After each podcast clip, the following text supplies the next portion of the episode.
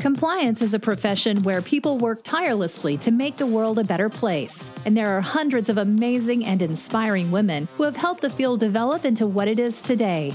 Great Women in Compliance is part of the Compliance Podcast Network, so join Mary Shirley and Lisa Fine as they talk with women in compliance who are making a difference.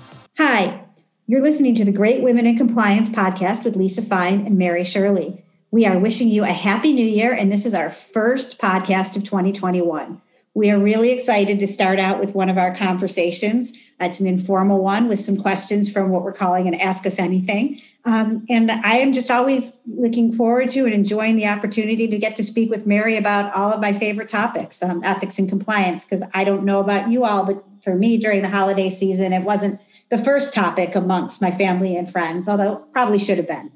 So, with that, um, we're going to get started with our first ask, ask Us Anything. And we are so excited for everything that's coming up in 2021. We have great guests, we have some discussions, and we hope that you all are as energized as we are. So, with that, Mary, I think I'm ready to get started. Um, do you want me to ask the first question? Certainly. Thanks, Lisa. Sure. Um, here's one for you as somebody who's not born in the United States, but do you think the change in administration in the US will change compliance enforcement? And if so, how? Wow, that's a really hard one. Um, I, I, think I'm about as equally qualified to answer that as um, who I think will be playing in the Super Bowl. Uh, the only answer I would have for that would be not the Bengals. Um, you know, I think there will be some changes. Um, I'm anticipating that overall things will still keep ticking along. We'll see enforcement action. Uh, we'll continue to see guidance coming out to help us um, advance our compliance programs and understand the government priorities more. Um, but overall, I'm not expecting too much. However, you can all take that with a grain of salt, given that uh, I am not super qualified to answer that question. So maybe it's just interesting from an outsider perspective. Well, I think you, it Lisa? is. Yeah, I think it is interesting from an outsider perspective. I also, I also think that there is a team called the Buffalo Bills that does have a chance of winning the Super Bowl. So, Mary, in, in honor of the podcast, you can keep that in mind. Uh, but with that said, I think that there will be some increased enforcement against organizations. I know there's been a lot of big dollar, you know, some big dollar ones and some international ones. I think there's going to be some more consistent enforcement. And I think there's going to be a focus, um, although I don't think it's going to be the primary focus right away, given all of the different tasks that the new administration will be working on from a COVID standpoint and a health and safety standpoint and other things. But I do think that there will be a focus on what could have been issues that arised out of the you know the COVID situation and others where people may have taken advantage of mm. um, of systems and pro you know and programs. Mm-hmm. I think that's yeah. my take on it. So, yeah, that makes sense. Um, another question that we've got is uh, you've often mentioned having different working styles to each other. What is the key to working well as a team on GWIC in those circumstances? You know, I think for me, one of the things is that we're allowed to make it complement one another because we do do a fair amount on our own. Mm-hmm. Um, but I think that the key, one of the biggest keys, is to understand that the different styles and what helps you um, to to get the results that you would like to get and what you're working on, and to not think that somehow when my style is different, that somehow it's letting us down as a team. Um, mm-hmm so and also i think that what also is key is that i learn from you. I, you know mm. I, I, learn about you know some of the the different things or different approaches which i think is tremendously helpful. So that for me is the big you know the two things that i think really help us yeah, I, I, would tend to agree with that. And uh, from my perspective, um, one of them is always assuming good intent. And I think when you're choosing colleagues that you work with, as in our circumstance, versus in your more conventional workplace where you might be in an office in a compliance function, it's a lot harder to assume good intent. Um, I've had a situation where um, a coach said to me after I explained a certain situation, wow, they're gaslighting you. Um, and in that situation, it's really hard to assume good intent. But with you, because you know you're a friend as well as a colleague, it's so much easier to be like, hmm, um, we seem to be thinking along different lines for this, but I so know that it's not personal or you know anything that's um, motivated by negative um, intent. So, uh, assuming good intent and thinking, okay, I'm seeing this from my perspective. How how might Lisa be seeing it? And then I can just ask. I'm like, dude, from from what I'm where I'm sitting, this is how I'm perceiving the situation. But why don't you tell me what what it's like from your armchair perspective? Because I don't know sometimes unless I hear it from you. And what I've found has been really interesting is that sometimes um, you've shared thoughts just in passing conversation. And I've gone, you know, probably a year back in time and gone, oh, that totally makes sense as to, you know, why she was thinking a certain way for uh, this you know this work stream that we were working on together and so um, i guess that's uh, communication really um, at the, the forefront of things so um, for me assuming good intent and um, keeping up communication remembering that you can always ask if you're not sure instead of assuming yeah, I absolutely think that that I agree. And the same thing with you. You'll say something to me and I'll think that makes complete sense. And it will actually sometimes change how I analyze things and, and I learn from it. And I think, I mean, it's never occurred to me when we work together that there's ever not been positive mm-hmm. intent. And I think that mm-hmm. I, I, try to replicate that in other work relationships sometimes too. Mm-hmm. So, oh, that's you know, I, I, yeah, I mean, I think it's it's it's really great. Now, moving along to this change in year, what is one lesson, idea or lesson that you will take from 2020 into 2021, and what is one thing that you will plan to leave behind? Mm. I think for um, me, it's the idea of a more flexible work day. Um, there have been certain situations when you're home and you, I think on a normal work from home day pre COVID, you always had a feeling like you had to be constantly available. Um, you know, during sort of the nine to five type hours. And I think now there's been a lot more understanding that in these pressure circumstances, people may have other things to tend to, um, or you know there are limited hours to get errands done otherwise. And so, as long as everyone's getting their work done, um, hopefully the the non micromanagers out there are. Um, showing good leadership in terms of trusting their teams. So, for me, I think pulling away from that idea that everything needs to be exactly um, nine to five in terms of being available at a moment's notice kind of thing. Um, and I think one of the things that I've tried to leave behind, and I, I tried doing this at the end of um, last year, was um, working more on n- not you know not saying yes to everything and um, just kind of burning out. Um, but of course, two nanoseconds after I decided I was going to do that, there was the great flood of 2020 in my apartment, which meant that my life was turned upside down and sort of more stressful and burned out than usual. So um, that's one of the things that I personally will be working on. And it might sound counterintuitive because it's like, you know, just do nothing for a bit or slow down but actually slowing down can take some reprogramming. And part of what my struggle has been is that I'm kind of preachy about things like, you know, service to others and the community. And I'd hate for there to be a situation where I say I'm unable to help in a certain circumstance, and then that person is like, Well, you're a giant hypocrite, Mary, because you're always talking about how um, we need to send the elevator back down and pay it forward and yet i've asked you for help and you know you're you're saying that you you know don't have any capacity right now. So that part for me is um, a bit of a struggle and it's it's prohibited me from doing what I committed to which was trying to to pull back a bit on doing so much. Um, so that's something that I'm I'm working on right now. What about you Lisa? Well, I think that one thing that I am going to take from 20 to 21 is similar to you is this idea of, you know, as long as you're getting your work done and others to make sure that we we you know you, that I that I do that. I think that for me, um, I also am planning to uh, certain re-engage in some things that I have not been as engaged in in the last quarter of 2021. Um, between between certain work obligations and I had moved and some other things that were happening there were a lot of things I wanted to do, and I did what you said was was was saying no. So my thing is, okay, now I'm energized and I I can do this well. Um, and again, I think the same thing you were just saying about being, you know, feeling a little bit like I always feel like I'm not doing enough. Um, mm. And in a way, I sort of ex- accepted that at the end of last year because I was like, I'm not doing enough. But I, I, it's been such a year, you know, the COVID and, and living in Washington. There've been constant, you know, different, you know, just you know protests or just demonstrations or other things. It's just so now I'm also trying to leave behind the idea of you know beating myself up for that.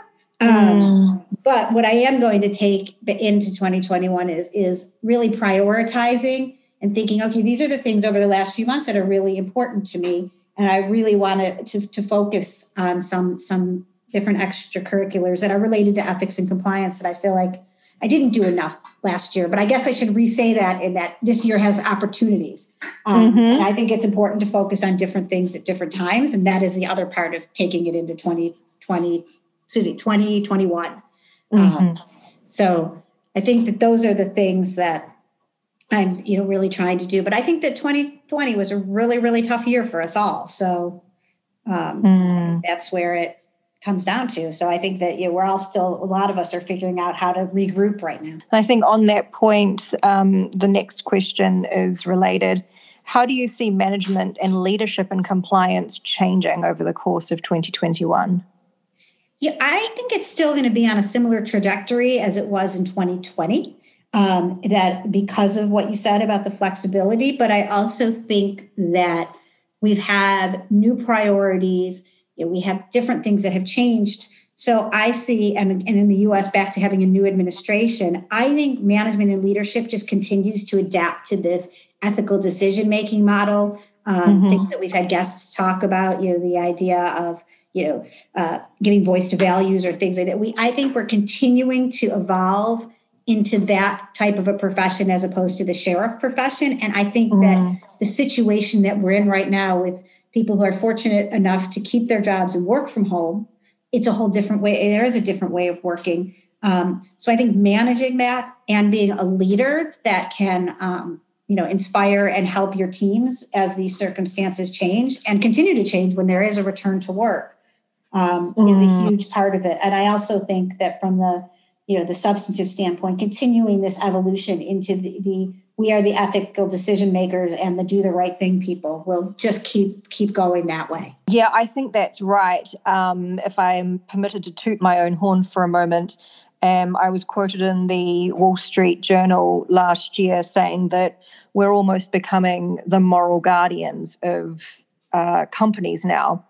And so i think that's along a very similar vein to what you're thinking. We're seeing this shift very much from areas where we may traditionally have thrown certain subject matters to HR, um, but now compliance is doing more of acceptance of um, reputational risk, which often encompasses um, people and culture aspects, and compliance is now taking that as a portfolio as well. So I'm um, completely aligned with you on that one. I think another aspect is that's going to be challenging for management is that um, during the, the crisis, and, and, and how I would consider it is that something that I saw, um, which defined this well, and, and just to paraphrase, is you are not working from home, you are at home working during a global health crisis. Uh, and during that time, I think we gave, you know, we cut ourselves a lot of slack for aspects of um, not necessarily being able to keep up team bonding, team building, uh, team morale. I think everyone was reacting and doing the absolute best that they could in those circumstances. However, looking more to the long term now, we've got to consider ourselves in an environment where um, we're probably not going to be in the office five days a week. I think, especially for compliance officers, um, where companies are going to allow us to work from home a greater proportion than before. I think compliance l- lends itself really well to being able to work from home for some of the work that we do do. And so for managers, it's going to be about this shifting paradigm in terms of presence in the office and how that might be affecting team morale and team building. And related to that, I think we're going to start seeing more geography agnostic or remote positions. So, where once you might have had the majority of a compliance department, or at least the base for the team at the company or regional headquarters, um, we might be more geographically dispersed, which of course has some benefits, but it also can present some challenges in terms of uh, building a cohesive team. That that makes sense. I it'll be interesting to see. I think what direction that goes. Because um, mm. I think for some companies there's going to be a higher comfort level, and then for some mm-hmm. organizations mm-hmm. there'll be they we need everyone back in one place. It's been too long. And I think what'll be really interesting about that will become is is that then going to be a marker of what could become a desirable workplace right? Because employees are going to be are going to want to be aligned with companies that are thinking along the same lines as them. So if you find yourself in a situation where you and the company you work for now have differing views as to what's appropriate for in office presence um, that could signal a shift um, in terms of turnover not just in compliance but i think across the board yeah, and I'll say one other thing about that. The interesting part is I think we traditionally think people who may want to be working from home more frequently, there's mm-hmm. going to be the other side of it. Organizations who think they need less office space, and some people, given their situation and circumstance at home, they say, I need mm-hmm. offices. So it's going to be right. interesting in totally. a lot of ways. So I, with that, I'm going to change it over a little bit. Mm-hmm. Um, to since we're now at, at, two years into the podcast. So what is the biggest challenge? I'm just so interested uh, this this full disclosure was a lisa question for mary. Um, two years in what is the biggest challenge you have with doing the podcast?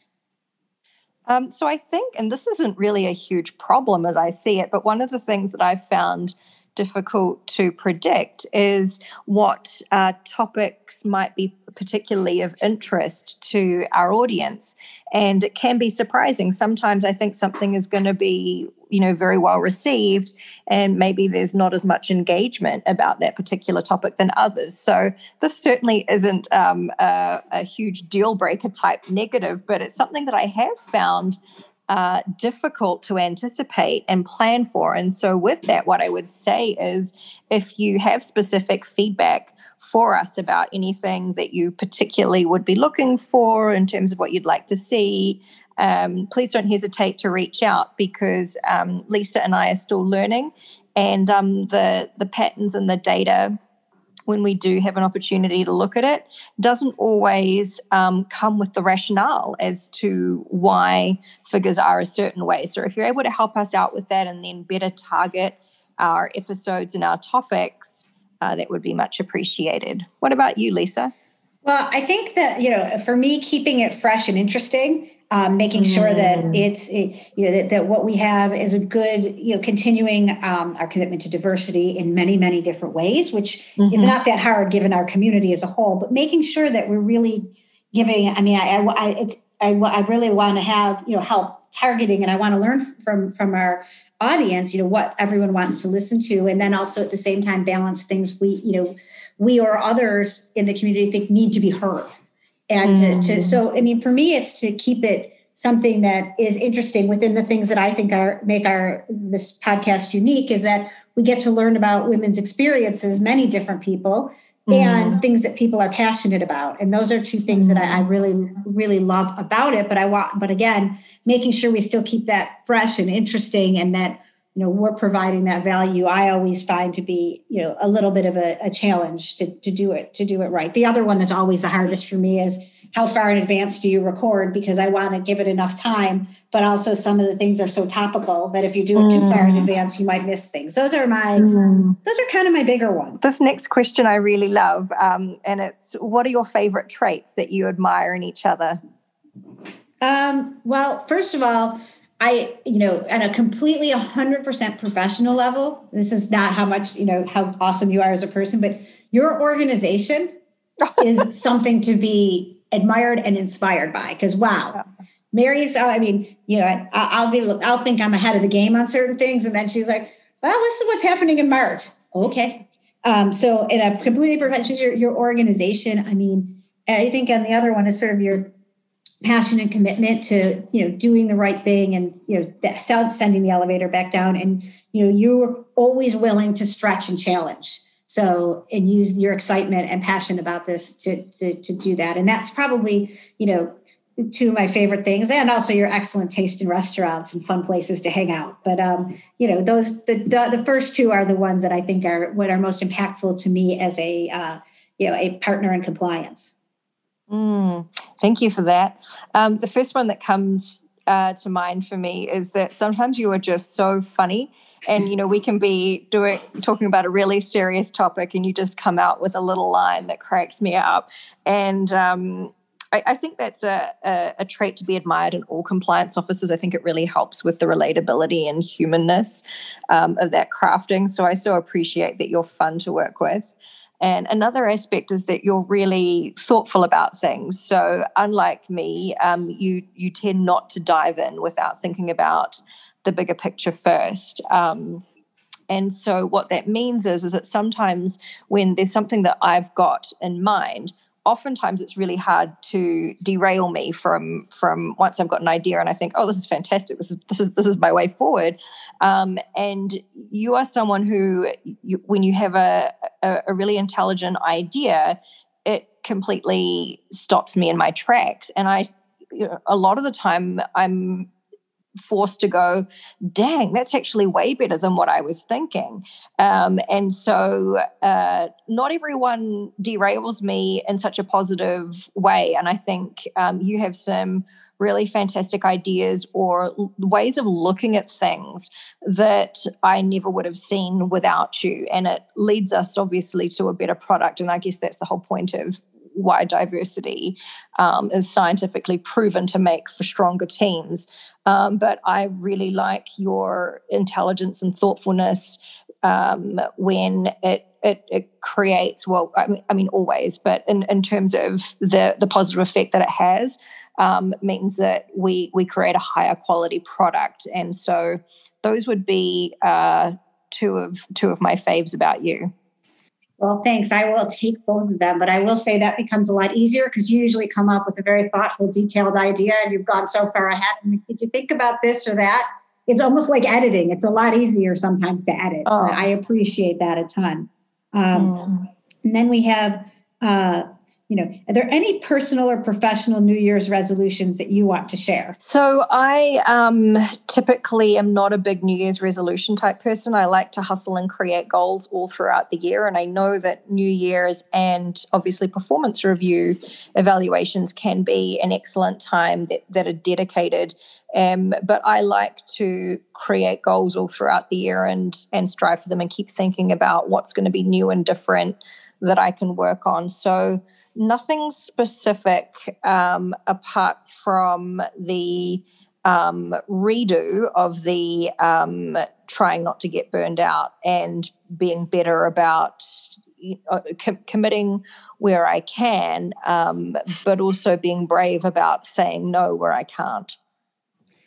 Yeah, I think that's great. I think I was talking about some similar things earlier about things leaving behind. I think that's pretty similar. So I don't know if I have as much to add to that one, but it is the same type of thing. Um, that you know, how do I you know be most efficient, and you know where do I build? But I think that I, I don't. I mean, I, I also ha- don't have the specific one. I would you know like to get a little more regimented with some parts of my schedule that kind of fell apart in December, but that's pretty much like most most of the world. So yeah.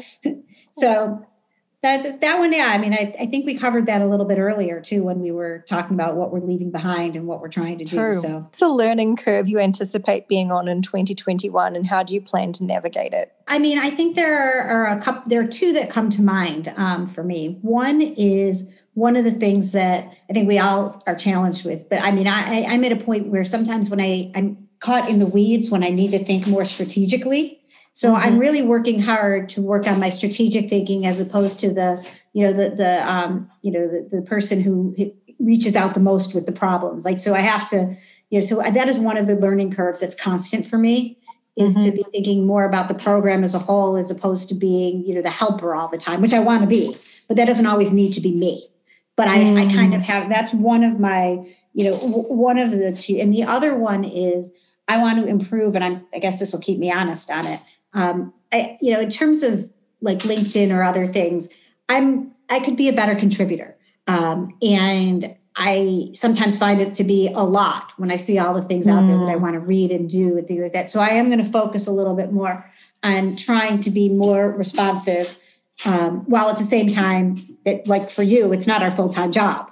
So mm. things like mm. that, I, I really want to have a very thought, have a thoughtful social media presence. I mean, I think I do, but I really want to improve that in a way that's valuable to me and to you know the community out there. So I haven't quite figured that one out right away. So but that is those are kind of the couple things for me but what about you um, I think uh, uh, this is a, as you know, a place where I, I, I, come from a place of weakness when it's a situation where I, I am not going to be well prepared for it. And for me, that would be because of the, the pandemic situation being unprecedented. It's a lot harder to anticipate the types of issues that we might come up against in 2021. So I think what I'm going to um, have to work quite a lot on is not feeling flustered when new issues arise. Um, and then also reaching out to the community and learning from others. So, for example, Matt Kelly, who is a friend of GWIC, um, he published an article uh, today, which is a, a, on our day of recording, um, which is five um, concerns for co- compliance officers to think about. And um, COVID's in there, um, the recent um, security breach. Um, by Team Russia is in there as well. So remembering that I'm not alone. I'm not the only one trying to sort out how to muddle through um, coming out of the crisis, uh, I think is going to be um, the best way. So working together as part of our wider team um, on on the issues that may arise. Mary, you've got me on the breaking news for today. But everybody, if you haven't read Radical Compliance yet, please go ahead for you know on this and everything else. Plug for one of the great men in compliance that we have out there. Um, so, and I guess with that, we have one last question. Um, for, that um, actually originally came during our book launch. Um, mm. And I'm going to kind of paraphrase it, but it's um, when it comes to, in here it goes kind of paraphrasing, but when it comes to pioneering and overcoming obstacles, sometimes members of marginalized communities find themselves you know, hyper aware of personal perception of both themselves and the community they represent. Um, mm-hmm. You know, and sometimes it feels like you know it's hard enough when you fail um, is how I understand it. But then you also cons- are concerned about how that impacts other members of your your community mm. or you know colleagues. So you know the question to us was you know how do we navigate through failures or things to improve while keeping our own perspective, not beating ourselves up too much, and helping you know hold the door open for others. Mm. So I, I, guess I wear two um, two major minority hats. Um, one is being someone who's um, ethnically Hong Kong Chinese as part of my makeup, um, and coming from New Zealand is is the other.